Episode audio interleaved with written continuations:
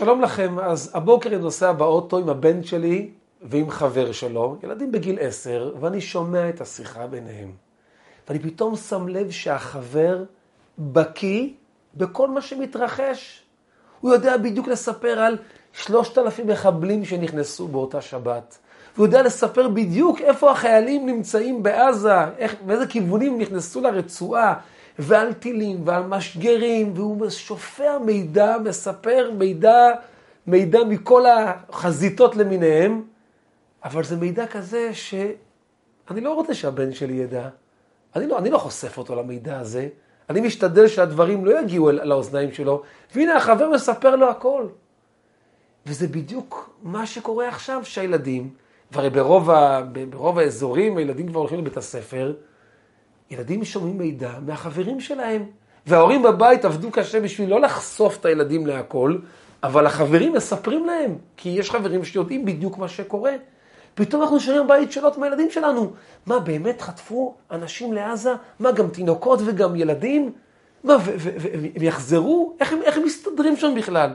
מה, ו- ובאמת, אבא, אמא, זה באמת שיש משפחות שהם נהרגו, משפחות שלמות, ככה סיפרו לנו. וכאלה שאלות שאין לנו אפילו מושג איך לענות, איך להתייחס, איך להגיב, זה, זה שאלות נוקבות שילדים קטנים, המוח, הנפש שלהם לא בנויה אולי למידע הזה, אז מה עושים בתקופה הזו? איך מתייחסים? מה, מה, להגיד להם, להגיד להם זה לא נכון, להעלים מידע, לספר מידע, איך לספר מידע? מה לעשות ב, ב, בסיטואציה, במצב ש, ש, שקורה עכשיו? אז בשבוע האחרון בקבוצת הוואטסאפ של השיעור שלנו, השאלה הזו עלתה. עלתה, מההור, עלתה מחלק, מחלק מההורים שבאמת מה לעשות? איך להתייחס לאותו מידע, ובמיוחד שזה מגיע מהחברים וזה כבר מאבד, מאבד, מאבד שליטה, זה כבר לא בשליטה שלנו, אז מה לעשות? אז בשיעור היום נדבר על הנקודה הזו, ובעצם נראה שהם, לכל מקרה בחיים, לכל סיטואציה, ישנם כמה זוויות וצריכים לחפש את הזווית הנכונה. אני רוצה לפתוח בסיפור שממש ימחיש את הנקודה הזו. מסופר על שני חסידים מהעיר אודסה, שנסעו לבקר את, הרב, את רבם. הרב שלהם, זה היה הרבי הרש"ב, הרבי החמישי לבית חב"ד, והם מגיעים לשם, ואחד מרגעי השיא בביקור אצל הרבי, זו כניסה ליחידות. יחידות זו פגישה אישית בארבע עיניים בין החסיד לבין הרבי. זה הדבר הכי הכי עוצמתי ש, שיש ב, ביחס שבין רבי לחסיד. וכשאחד נכנס ליחידות לרבי הרש"ב, אז הרבי שואל אותו, מה המצב באודסה? איך שם, מה, מה המצב? איך היחסים שם בין כולם? איך המצב הרוחני שם? אז הוא אומר לו, רבי, אני אספר לך. אצלנו באודסה, ברוך השם, המצב כל כך טוב. היחסים בין כולם מצוינים, ואנשים יושבים בית המדרש, ולומדים תורה, והתפילה היא רצינית, והאווירה תורה, וקדושה, ורוחנית. הוא מספר בצבעים ורודים ויפים את המצב הנפלא שמתרחש באודסה. באודסה. כשהסתיימה היחידות, הרבי הרשע אומר לו, תודה רבה על הבשורות הטובות, וכאות תודה, הרבי העניק לו עשרה מטבעות של עשרה רובלים, תודה רבה על הבשורות הטובות שאמרת לי.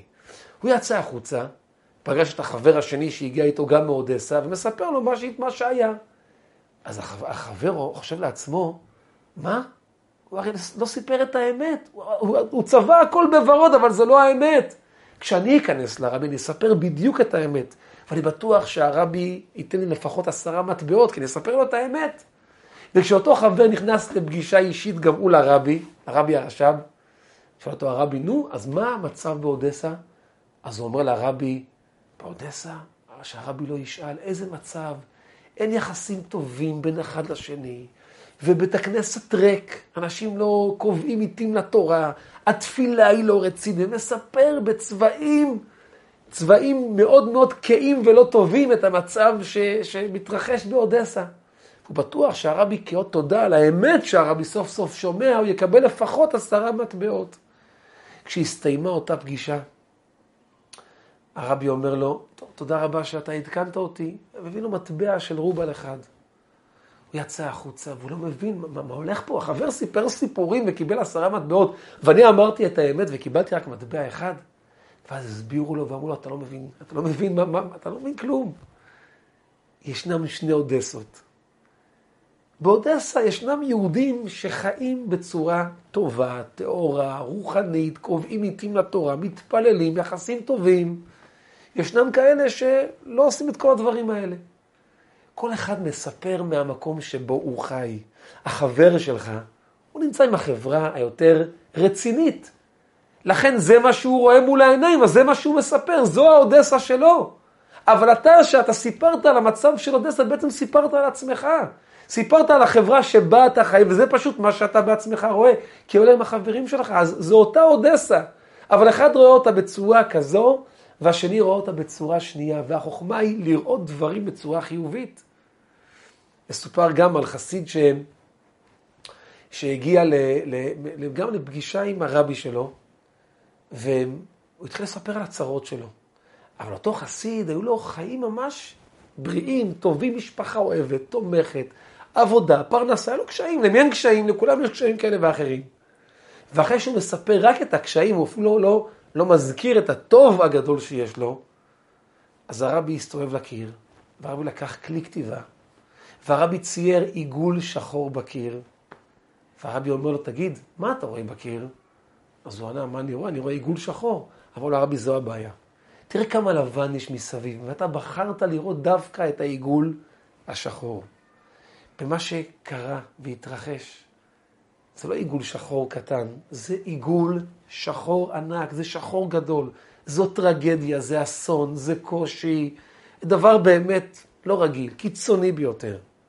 אבל כשאנחנו מעבירים את המצב, מדברים על המצב, מספרים על המצב, במיוחד לילדים שלנו, אז המשימה שלנו היא לספר להם את היופי ואת הטוב שמתרחש בתקופה הזו, את האודסה החיובית. וכל כך הרבה דברים מדהימים עכשיו קורים.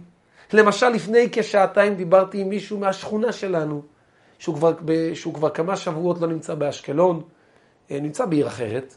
יהודי שברוך השם, השם בריך אותו בממון, בצורה, בהרחבה גדולה. הוא מספר לי שעכשיו קצת קשה לו, כי הוא עצמו אין לו עכשיו הרבה עבודה, אז יחסית אין לו הכנסות כמו תמיד, אבל הוא מספר לי על כמה חסדים שהוא עושה, הוא מספר לי למשפחה שהתקשרה אליו, שהאישה ילדה והצחה איזשהו בית החלמה, שעולה כמעט שישת אלפים שקל, והוא נתן להם, ועל עוד מישהו שהתקשר והיה צריך, והוא נתן, והוא נותן ונותן, למרות שהוא עוד פעם לא קל לו, אבל הוא מרגיש, אנשים צריכים אני אתן. אז זה דבר, אפשר, אפשר לספר ולהעצים, תראו איזה יופי, הנה היהודי הזה, אתם מכירים אותו? כן, אתם יודעים כמה חסדים הוא עושה עכשיו, ולהדגיש את הנקודה הזו. ראיתי סרטון מדהים, שאולי גם חלקכם ראיתם על, גבר, על, על גברת מקיבוץ בערי, שעכשיו הם נמצאים כולם בבית מלון בים המלח, מספרת בהתרגשות על בית הכנסת שלהם שם בקיבוץ. איך שהוא עכשיו פתוח, פעיל, ונמצאים שם הרבה חיילים, ונמצאים שם, ולומדים, מתפעלים, קוראים שם, לומדים שם משניות, והתחילה שם כתיבה של ספר תורה, שהתוכנית זה בעזרת השם לקראת שמחת תורה בשנה הבאה כבר לסיים אותו. והם נמצאים שם ונחים שם, ואוכלים שם, יש שם מקרר, יש שם אוכל שנשאר. והיא מספרת את זה בהתרגשות, והאישה הזו עברה תופת נוראית. יש לה שכנים וחברים שלו עליהם נרצחו, וחלקם נמצאים בשבועים בעזה. ועם כל זה היא מספרת בהתרגשות, וזו הנקודה שהיא בוחרת להדגיש ולראות ולספר ולדבר, וזה מדהים. וזה הדברים שאנחנו צריכים לספר ולהעביר לילדים שלנו. בשכונה אצלנו באשקלון, באחד מבתי הספר ישנם קבוצה של אנשי רפואה, אנשי מדע, אנשי מילואים, מתנדבים מחול שהגיעו, ומכיוון שנמצאים בתוך בית ספר, אז אחד מהצרכים שלהם זה לעשות כביסה לבגדים. אז נשים בשכונה שלנו עושות ביניהם תורנות לחבש, וכשמישהו צריך כביסה הוא מעדכן, ודואגים להעביר את זה לאחת מהנשים בשכונה, ואנשים בשמחה ובהתלהבות מחבסות להם את הבגדים, מגעצות, מכניסות אה, אה, יחד עם הבגדים שלחות גם כמה ממתקים, דברים נחמדים. וזה דבר מדהים, דבר מרגש, דבר יפה. וזה דבר שצריך לספר אותו. נכון, אנחנו צריכים בתקופה קשה, תקופה של מלחמה. אתם יודעים מה קורה עכשיו? בשכונה שלנו, אלה עושים כך, ואלה עושים כך, ולהעצים את הדברים המדהימים שקורים, ולספר אותם, וזה, זה מה שנדגיש. סביב זה יהיה השיח, ממילא לילדים יהיה הרבה יותר עוצמות חיוביות מהתקופה הזו, ולא דברים שליליים חלילה. וכל דבר גם, זה איך, איך מספרים אותו. למשל, נושא של הזעקות. הזעקה זה משהו מפחיד, זה משהו מלחיץ, פתאום הזעקה עולה ומלחיצה את כולם. אבל אפשר לשווק את זה לילדים, לספר להם, נכון כשאנחנו עושים באוטו, אז יש את המובילאיי הזה, שכשמתקרבים לאוטו אחר הוא מצפצף, הוא שישמור עלינו. זה צפצוף מצוין, בזכות אנחנו נשמרים, לא מתקרבים מדי לאוטו שנמצא מקדימה. אז גם ההזעקה היא בשביל להזכיר לנו להיכנס למקום מוגן, וכשנעשה את זה הכל יהיה בסדר. אז אנחנו לקחנו את ההזעקה, וממשהו מאוד מאוד מפחיד, פתאום משהו יותר, קצת, קצת נרמלנו את זה. זה משהו שהוא טוב, שהוא שומר עלינו, זאת אומרת, את הדברים שהם נחשפים ממילא להזעקה, אי אפשר למנוע מהם להיחשף להזעקה. אז נשתדל לנרמל להם את זה. והשיח יהיה בבית סביב דברים חיוביים שקוראים, אבל זה גם דורש מאיתנו כמה שפחות תקשורת בכל בבית. לא להפעיל את המסך או את הרדיו כל הזמן, זה, זה לא טוב בתקופה הזו. סיפר לי מישהו ש... אתמול פגשתי מישהו שהוא מספר לי, הם נמצאים בירושלים, ו... והוא הוא, הוא ממש רוצה לחזור הביתה לאשקלון, ממש, אבל אשתו לא מוכנה לחזור הביתה. היא לחוצה, היא, היא חרדה מזה. בסדר, מה לעשות? זה התקופה. אבל הוא אומר לי, אני לא מבין. הרי אין עכשיו כמעט הזעקות, אז מה הבעיה לחזור? הוא אומר לי, אבל הבעיה היא, הוא מספר לי שאשתו יושבת כל היום מול המסך, ורואה דיווחים ועדכונים ותחזיות ופרשנויות, והיא באווירה של מלחמה. ובאווירה שהטלוויזיה משדרת לה כל הזמן, יש מלחמה ויש בעיות ויש קשיים, אז היא מפחדת לחזור הביתה, והוא חולם לחזור הביתה. אז הוא לא חוזר הביתה, כי הוא מבין שקשה לה, והוא מתחשב כמובן באשתו. אבל, אבל, אבל, אבל הלחץ מגיע מכל מה ש... הרי התקשורת צריכה לספק סיפורים, צריכה לספק מידע, צריכה לספק דרמה, וזה הם עושים את זה בצורה מצוינת. אבל אנחנו לא רוצים שבבית זה מה שיושמע כל הזמן. הפוך, לדבר על המצב, לדבר בצורה חיובית.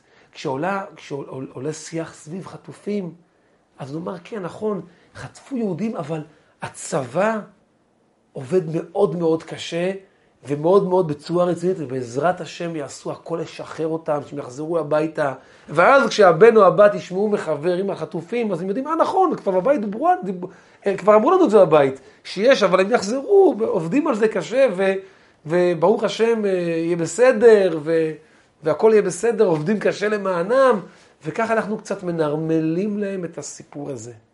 וכך כל אחד מהדברים הקשים שקרו, המשימה שלנו בשיח מול הילדים, כמה שיותר להרגיע ולנרמל, שגם כשהם, כשהם ישמעו דברים קשים, אז הם ידעו, אה, בבית הזכירו את זה, אבל הזכרנו את זה בצורה של תקווה, של, של יהיה בסדר, וזה גם מה שמיד יקפוץ להם לראש, כי זה מה שדובר בבית. ושוב פעם, יחד עם זה גם נעצים את כל הטוב המדהים שמתרחש, שמתרחש עכשיו. כמובן שלהעלים מידע, להגיד להם, לא, לא קרה כלום, זה, כל אחד מאיתנו מבין שזה לא, לא דרך, לא שיטה, זה גם יאבד את האמון שלהם בנו, וזה גם יפגע להם הביטחון העצמי. אז אנחנו כן מדברים על דברים, אם זה עולה, אם שאלו, ואגב, ומאוד חשוב גם כמובן לאפשר להם לשאול, מה שמעת, מה שמעת, בואו תדברו, בואו בוא נשב, בואו נדבר על זה.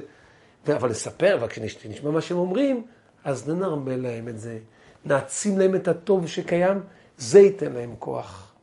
כמובן, יחד עם כל זה, מאוד מאוד חשוב בתקופה הזו, לומר להם, הכל יהיה בסדר, אתם בטוחים, אנחנו איתכם כל הזמן, אנחנו איתכם כל הזמן, אתם לא לבד בכל הסיפור, וככה להקנות להם הרגשה של ביטחון. אם כן נסכם, הנקודה היא לחפש את האודסה החיובית, לא את האודסה השלילית. לחפש לא את הנקודה השחורה שעל הקיר, אלא את ההרבה לבן שיש מסביב. וגם עכשיו, עם כל השחור הגדול, יש גם הרבה הרבה לבן, הרבה דברים מדהימים, יפים שמתרחשים. כמה יהודים מניחים תפילין, כמה יהודים שלובשים עכשיו ציצית, כמה יהודים שהלב שלהם נפתח ליהדות דווקא בתקופה הזו. את זה צריכים לספר, את זה צריכים להעצים, ואז ממילא, במקום שהילדים יצאו מהימים, מהתקופה, עם מידע קשה, מידע מלחיץ, מידע שמערער ביטחון, הם יצאו עם הרבה הרבה סיפורים מדהימים, מרגשים ומחזקים. זו אם כן המשימה המרכזית שלנו כהורים בתקופה הזו. יעזור השם שבעזרת השם נזכה כבר לימים טובים, ימים רגועים. אם אתם מרגישים שהתוכן של השיעור הזה הוא נותן לכם משהו, שתפו הלאה. תשלחו את השיעור לחבר. תשלח את השיעור לחבר, תשלחי את השיעור לחברה שלך. שתפו גם אותם, שגם הם ידעו מהנקודות הכל כך פשוטות, אבל כל כך כל כך חשובות האלו. אם יש לכם משהו לומר, משהו להוסיף, משהו להגיב, נקודות חשובות להעיר, אז אני אשמח מאוד גם שבתגובות שמתחת לסרטון, תרשמו מה שאתם חושבים, זה רק יכול להוסיף ולתרום לכולנו. אז שנזכה בעזרת השם לימים טובים, ימים רגועים, ימים שלווים, ימים שבהם לא נצטרך לחפש להעצים טוב, כי יהיה רק טוב. ובעזרת השם עוד מעט אנחנו משוכנעים, בטוחים, שעוד מעט משיח יבוא. זה כנראה שקרוב יותר מתמיד, שמשיח יבוא כבר, ואז באמת יהיה טוב מושלם, ואז נשב יחד עם החטופים, יחד עם הנפטרים, כאשר תהיה בעזרת השם תחיית המתים, נשב איתם יחד, שמחים, מאושרים, בעזרת השם שנזכה לכל זה, בקרוב ממש, אמן כן יהי רצון, תודה רבה.